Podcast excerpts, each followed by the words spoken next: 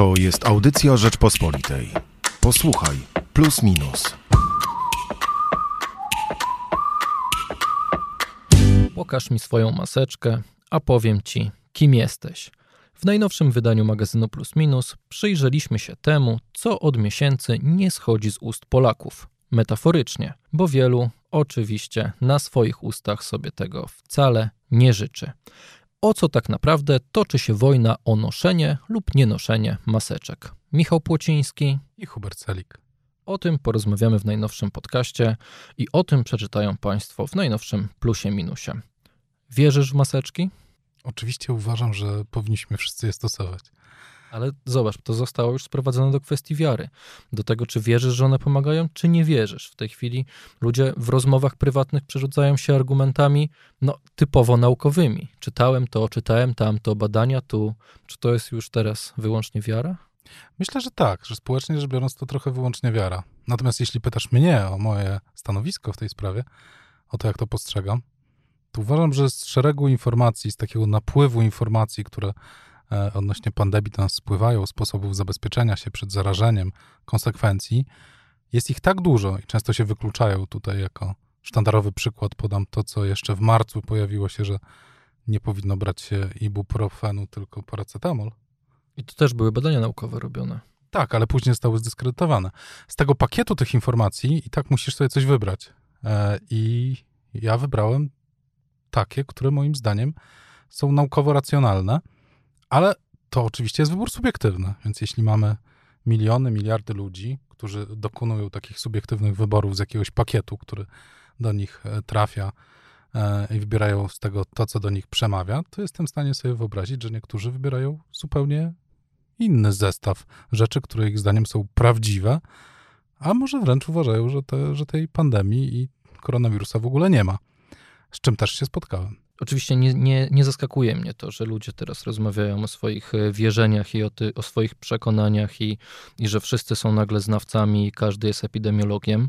No to jest normalne, prawda? No wszyscy znamy się na e, Himalaizmie, kiedy ktoś wchodzi na wysoką górę gdzieś w Tybecie i wszyscy znamy się e, na koszykówce, kiedy nagle polska reprezentacja gra w Mistrzostwach Świata. No, wszyscy znamy się teraz na maseczkach, ale zamiast się nad tym zastanawiać, może by po prostu e, podejść do tego jako do kwestii społecznej, może popatrzeć na wspólnotę, na zaufanie, może zamiast wierzyć czy nie wierzyć, po prostu uznać, że to jest kwestia pewnej kultury. Ja uważam, że w ogóle zasady trzeba niektóre e, respektować, tylko to, co powiedziałem, to zdanie, które teraz wybrzmiało, E, ma w sobie tą właśnie skazę, o której rozmawiamy, niektóre zasady. E, I jeśli sobie sami wybieramy te zasady, które respektować, a które mamy nie respektować, no to wiele zależy od tego, jak jesteśmy skonstruowani psychicznie. Opowiem Ci taką historię. Tak się składa, że w ciągu ostatnich trzech miesięcy odbyłem bardzo dużo zaskakujących rozmów na ten temat. A historia jest taka. E, byłem u lekarza mm, w klinice prywatnej, co tyle ważne, bo do szpitala normalnego bym pewnie nie mógł e, trafić i się spotkać z tym lekarzem. Dostałem na wejściu maseczkę. Założyłem tą maseczkę. Nawet zabroniono mi wchodzić w swojej maseczce. Usiadłem w poczekalni, bo to była wizyta, po prostu wizyta. To nie był żaden zabieg. I obok mnie siedział jakiś, oczywiście oddalone jedno krzesło, jakiś pan. Tak sobie siedzieliśmy i nagle ten pan też w maseczce zaczął ze mną rozmawiać. I mówi, wie pan co? Szaleństwo jakieś z tymi maseczkami. Ja w ogóle tego nie rozumiem. Wczoraj ze sklepu chcieli, chcieli mnie wyrzucić, bo nie miałem maseczki na twarzy. Przecież zna pan kogoś, kto, kto umarł? Przecież ja nikogo takiego nie znam. No to ja tak powiedziałem, no ale jednak ma pan maseczkę. On mówi, tylko i wyłącznie z szacunku dla tych ludzi, którzy mnie za chwilę będą przyjmowali. No i później bąknąłem o tym lekarzowi, że tutaj rozmawiałem, nie wiem, czy z jego pacjentem. I on tak na mnie spojrzał i powiedział, no tak, ale przecież wie pan, istnieje coś takiego jak dobór naturalny. No i z punktu widzenia tego lekarza, mm, to po prostu była głupota jego zachowanie. Tenże lekarz wspomniał, że on uwielbiał pływać, ale nie chodzi na basen, bo e, uważa, że ryzyko jest zbyt duże e, e, i mówił głównie o ryzyku związanym ze swoimi dziećmi. Stawianie takiej spra tak sprawy jest oczywiście pewnym rodzajem stawiania na ostrzu noża, ale spotkałem bardzo wiele osób, które używają argumentu, i spotkałem te osoby nie w Warszawie, nie w dużej aglomeracji. Przez ostatnie parę miesięcy byłem dosyć często na, w południowym wschodzie Polski, główny argument był taki, nie znamy nikogo, kto by umarł na to. Nie spotkaliśmy takiej osoby. Zna pan kogoś? I ta niewiara bierze się e, z nieskuteczności choroby ich zdaniem. Tak? I też powtarzający się bardzo często argument, który słyszałem, e, był taki, że przecież ten koronawirus jest z nami od dawna, bo tak naprawdę to taki inny rodzaj grypy. Albo No i przecież co roku ludzie umierają na grypę i nikt tam tego nie wpisywał, a teraz wpisują. I to jest przekonanie wszystkich ludzi, naprawdę wszystkich ludzi, z którymi rozmawiałem w tym regionie kraju. Oni nie wierzą, że to w ogóle istnieje. Jeśli nie wierzą w istnienie, mm, bo nie widzieli śmierci, czyli drogą świętego Tomasza nie dotknęli, to, e, to nie uwierzą, no to nie będą zakładali maseczek. Nie no, to jest wspaniałe, że ludzie tak bardzo znają się na epidemiach, na chorobach, że mamy takie wykształcone społeczeństwo. Ja na badaniach e, szczególnie epidemiologicznych absolutnie się nie znam i ich nie rozumiem. Czytam wnioski, które często są sprzeczne. To dla mnie jest największy tutaj problem, że jeżeli ktoś naprawdę chce się czegoś dowiedzieć, a e, po, podstawowego nawet wykształcenia medycznego e, nie ma, to mam wrażenie, że potrzebni są ludzie, którzy byliby takimi pośrednikami. Tego oczekuję trochę od epidemiologów, którzy nam opowiadają o tym, co się dzieje. Tego oczekuję także oczywiście od ministra zdrowia, żeby ta komunikacja publiczna była prowadzona w sposób sprawny, konsekwentny e, i zrozumiały. A e, jeżeli nie jest, no to pozostaje nam wyłącznie e, założenie, że to jest kwestia pewnej kultury, że to jest kwestia pewnej zmiany postaw, którą teraz musimy sobie niestety wszczepić do głowy. Wiesz co, ale tutaj też ciężko jest piętnować niektóre zachowania, dlatego że mm, ja dojeżdżam do pracy tramwajem i nie zdarzyło mi się, albo zdarza mi się bardzo rzadko w tym tramwaju widzieć kogoś, kto nie ma maseczki. Zdarza mi się często widzieć ludzi, którzy, ale niewiele, ale często, ludzi, którzy symulują posiadanie maseczki, czyli po prostu ściągają sobie z nosa, co zmniejsza efektywność działania, ale w dalszym ciągu ją mają. E, Też zaobserwowałem w ostatnich tygodniach, że ludzie przestali w Warszawie tak grema- gremialnie jeździć tymi tramwajami. O ile był taki moment, gdzie pojawiło się większe, więcej ludzi w komunikacji miejskiej, to teraz widać, że te infor- tak mi się wydaje, że te informacje dobiegające o Tysią, tysiącu zakażeń dziennie. tak, i też z innych krajów, które są naprawdę alarmujące, e, jednak jakoś trafiają do części e, społeczeństwa i może nie jest wcale aż tak źle. Natomiast jest pewna grupa, która to ignoruje i może dobór naturalny, jak powiedział ten lekarz, z którym rozmawiałem. No, No, ale dobór naturalny e, działa w ten sposób, że on powinien ciebie e, dotykać, a tutaj dobór naturalny niestety jest pośredni. To przez to, że e, młodzi ludzie tego nie respektują, nie przyjmują się, zarażają starszych, którzy naprawdę mają problemy. Wiesz, no, dobór naturalny, który tak naprawdę e, jest tutaj jakimś terroryzmem, trochę tak to trzeba masz nazwać. rację, masz rację, bo tak naprawdę w noszeniu maseczek oczywiście chodzi o to, żeby inni się od nas nie zarazili, zwłaszcza, że my możemy być nieświadomi tego, O że to jesteśmy powinno chodzić, ale popatrz na, właścicielami. O tym pisze właśnie e, Marcin e, e, Łuniewski w swoim tekście pod tytułem Z wolnością im do twarzy. O, o ruchach, o ludziach, którzy odrzucają mm, te i naukowe ustalenia, i pra, przepisy prawne, i jakieś, jakąś potrzebę dbania o innych. On pisze, że w Azji noszenie maseczek to kwestia troski o wspólnotę, a w Stanach Zjednoczonych i u nas to kwestia osobistej ochrony. Jak pytam ludzi, dlaczego nie noszą maseczki, to oni mówią, bo ja nie wierzę, że mnie to ochroni. Nikt nie mówi, ja nie wierzę, że to ochroni innych. Ja nie wierzę, że to skutecznie powstrzymuje zakażenie, jeżeli ja jestem zakażony. Ludzie mówią głównie o sobie. Mówią, ja się nie boję, ja, e, mi się nic nie stanie, albo ja się duszę. E, ludzie, którzy twierdzą oczywiście, że e, to przeszkadza filtrować powietrze, że mniej tlenu dostaje się do mózgu. I oni cały czas mówią o sobie. Ten indywidualizm w Polsce, to wychodzi właśnie przy kwestiach maseczek, jest tak skrajny jak w Stanach Zjednoczonych. Nie sądzę, żeby aż tak było. Nie mam takiego wrażenia. Myślę, że jednak liberalizm społeczeństwa amerykańskiego jest dużo dalej posunięty. Wierzę też trochę, pomijając, że istnieje w Stanach problem mm, rasizmu bez dwóch zdań, że niektóre ruchy Black Lives Matter są też spowodowane pandemią, są e, emanacją frustracji.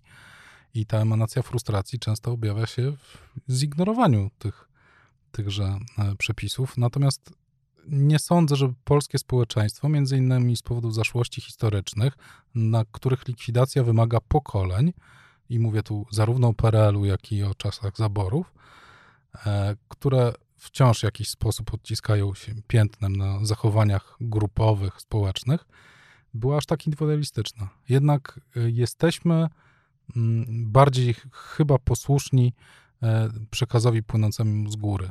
E, wydaje nam się, bo przebywamy ciągle ze sobą, że tak nie jest, że, bo, dlatego że widzimy te jednostki czy te przykłady, które tak się nie zachowują, ale myślę, że to jest zupełnie inna skala zdarzeń niż na e, zachodzie Europy i w Stanach.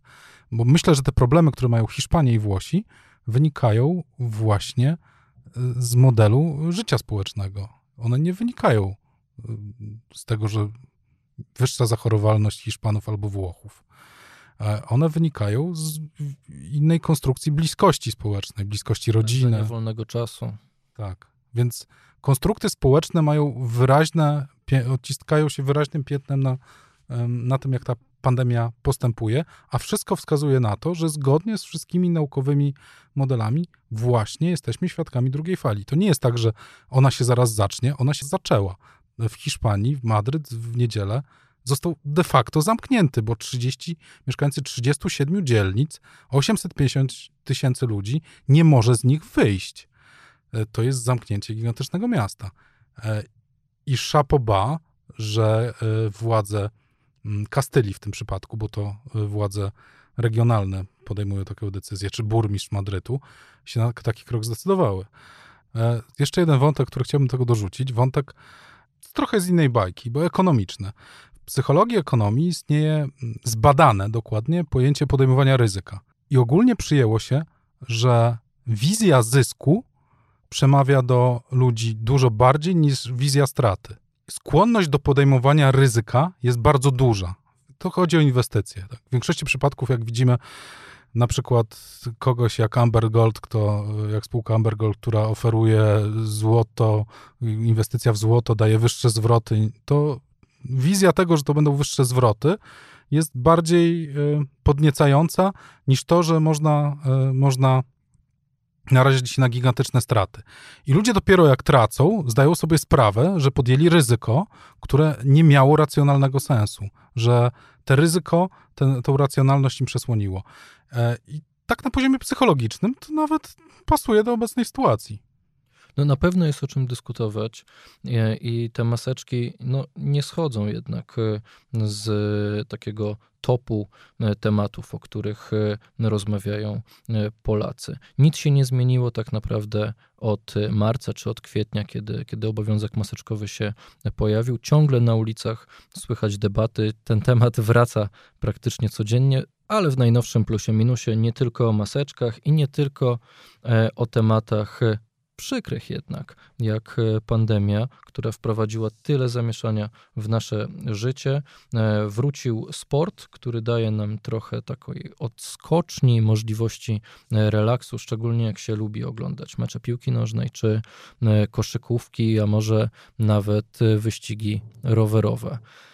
Co takiego jest w słoweńskiej wodzie, że Słoweńcy tak zdominowali kilka sportów ostatnio? Bo wyścig Tour de France wygrał Tadej Pogaczar, w NBA jest dwóch świetnych koszykarzy. E, w, pił w piłce nożnej może Słoweńcy e, nie grają na jakimś takim super wysokim poziomie, ale jak na kraj, który e, ma niecałe chyba 2 miliony mieszkańców i tak robią rewelacyjne wyniki i kilku piłkarzy moglibyśmy tutaj spokojnie z takiej czołówki wymienić. Ty interesujesz się, Hubert, koszykówką. No, Doncić to jeden chyba z najlepszych koszykarzy w tej chwili. Tak daleko bym nie, się nie posunął, natomiast z pewnością jest tak, że to jest chyba największa gwiazda przyszłości. Chyba zawodnik, wokół którego można zbudować wielką drużynę i który, jeśli nie będą go prześladowały kontuzje, e, może to wszystko udźwignąć. Luz, z jakim gra, e, jest naprawdę niesamowity, jak tak młodego chłopaka, ma 21 lat, o ile mnie pamięć nie myli dokładnie, ale dwumilionowe państwo ma mistrzów Europy w koszykówce, bo i Luk, podchodzą Gorana Dragicia i Luki Doncicia, no, też Antonego Randolfa, który Słoweńcem nie jest, udało się Słoweńcom zdobyć Mistrzostwo Europy. Teraz dwóch Słoweńców absolutnie zdominowało Tour de France, bo Tadeja Pogaczara to był Primoz Roglic, a przyznam, że od 10 lat dokładnie od 10 lat, od czasów, kiedy Contador rywalizował z braćmi Szlak. Oglądam każdy Tour de France, a z pewnością już wszystkie etapy górskie to jest to naprawdę szokujące. Może ty znasz jakieś wyjaśnienie, bo ja nie wiem, jak to jest możliwe. Mnie- to jest Warszawa, wielkości mnie- Warszawy. Mnie w ogóle y, od dawna zastanawia, dlaczego kraje byłej Jugosławii, kraje Bałkanów Zachodnich tak świetnie radzą sobie głównie w sportach y, zespołowych, bo to też powiedzmy, że, że one, one, często nie mają jakichś super gwiazd, a jednak robią wyniki e, niesamowite jako, jako zespoły. To, to nie są państwa, które jednak słyną y, z jakiejś współpracy, z jakiegoś zaufania społecznego, a mimo wszystko jakoś to się e, tam y, udaje. No bo jak Mają popatrzymy- też świetnych piłkarzy ręcznych, no, nieprawda? tak, tak. Piłka, piłka ręczna jest tam w ogóle sportem często numer e, dwa albo numer e, jeden, jak na przykład e, e, w Serbii. W Chorwacji też bardzo popularna. Ale jak to się dzieje, że, że wszystkie z tych e, na, na narodów e, mają świetne w tej chwili reprezentacje piłkarskie i jak to jest możliwe, że jak jeszcze istniała Jugosławia, to oni nie byli po prostu zdecydowanie najlepszą drużyną świata. Jeżeli tak połączyć by dzisiaj e, te reprezentacje, prawda, no to wydaje się, że, że no, sami Chorwaci są świetni, a jeszcze dorzucić kilku dobrych Serbów, Słoweńców, nożnej. tak, w, z Bośni i Hercegowiny wziąć Adina Dzeko. nie wychodziło w poprzednich dekadach. Pamiętam jeszcze, jak była Jugosławia e, i tam było kilku e, świetnych piłkarzy, e, którzy grali zresztą we Francji, e, bośniackich. E, e, Safet Sušić, e, Hadżibegowicz. To byli naprawdę świetni piłkarze, ale nie dało się tego skleić. Dopiero jak się rozpadli, to te siły było widać. Pamiętasz, nie, pamiętasz pewnie Chorwatów ze Zwonimirem Bobanem na czele, Robertem Prosineckim, e, czy później stoperem Tudorem. No, można wymieniać te nazwiska, to były świetne drużyny. Natomiast ja uważam, że w ogóle bałkańskim sportem numer jeden jest koszykówka, jak wiesz. E, I tutaj Słoweńcy już też wcześniej mieli gwiazdy. Raszon Nesterowicz, center Minnesoty między innymi. E, Teraz Luka Doncic, to co robi, to jest też niesamowite. W zasadzie zastanawiam się, jakie są tam jeszcze jakieś branże, co ci ludzie robią. Oferują sobie usługi, a cała reszta jest sportowcami? No bo dwa miliony ludzi i to niesamowite. Jeszcze skoki narciarskie oczywiście. Powinniśmy Gdzie, gdzie też oczywiście mają świetnych skoczków. Primoz Roglic, który był drugi w Tour de France, był wcześniej skoczkiem narciarskim. No, ale to kraj alpejski, no to jakoś tam można, można zrozumieć. Więc w najbliższym plusie minusie poczytają Państwo o Słoweńcach, a głównie o Tadeju Pogaczarze, czyli zwycięzcy Tour de France. Zapraszamy Państwa. Bardzo ciekawa postać, bardzo ciekawe zdarzenia, bardzo ciekawy kraj, bardzo ciekawe społeczeństwo i bardzo ciekawy plus minus. Hubert Salik, I Michał Płociński. Przypomnę tylko jeszcze, e, kto pisał teksty o maseczkach. Marcin Łuniewski, Jan Maciejewski i dziennikarka modowa Joanna Bojańczyk. To jest e, danie główne najbliższego naszego magazynu. Zapraszamy do kiosków i na rp.pl. To była audycja Rzeczpospolitej. Posłuchaj, plus minus.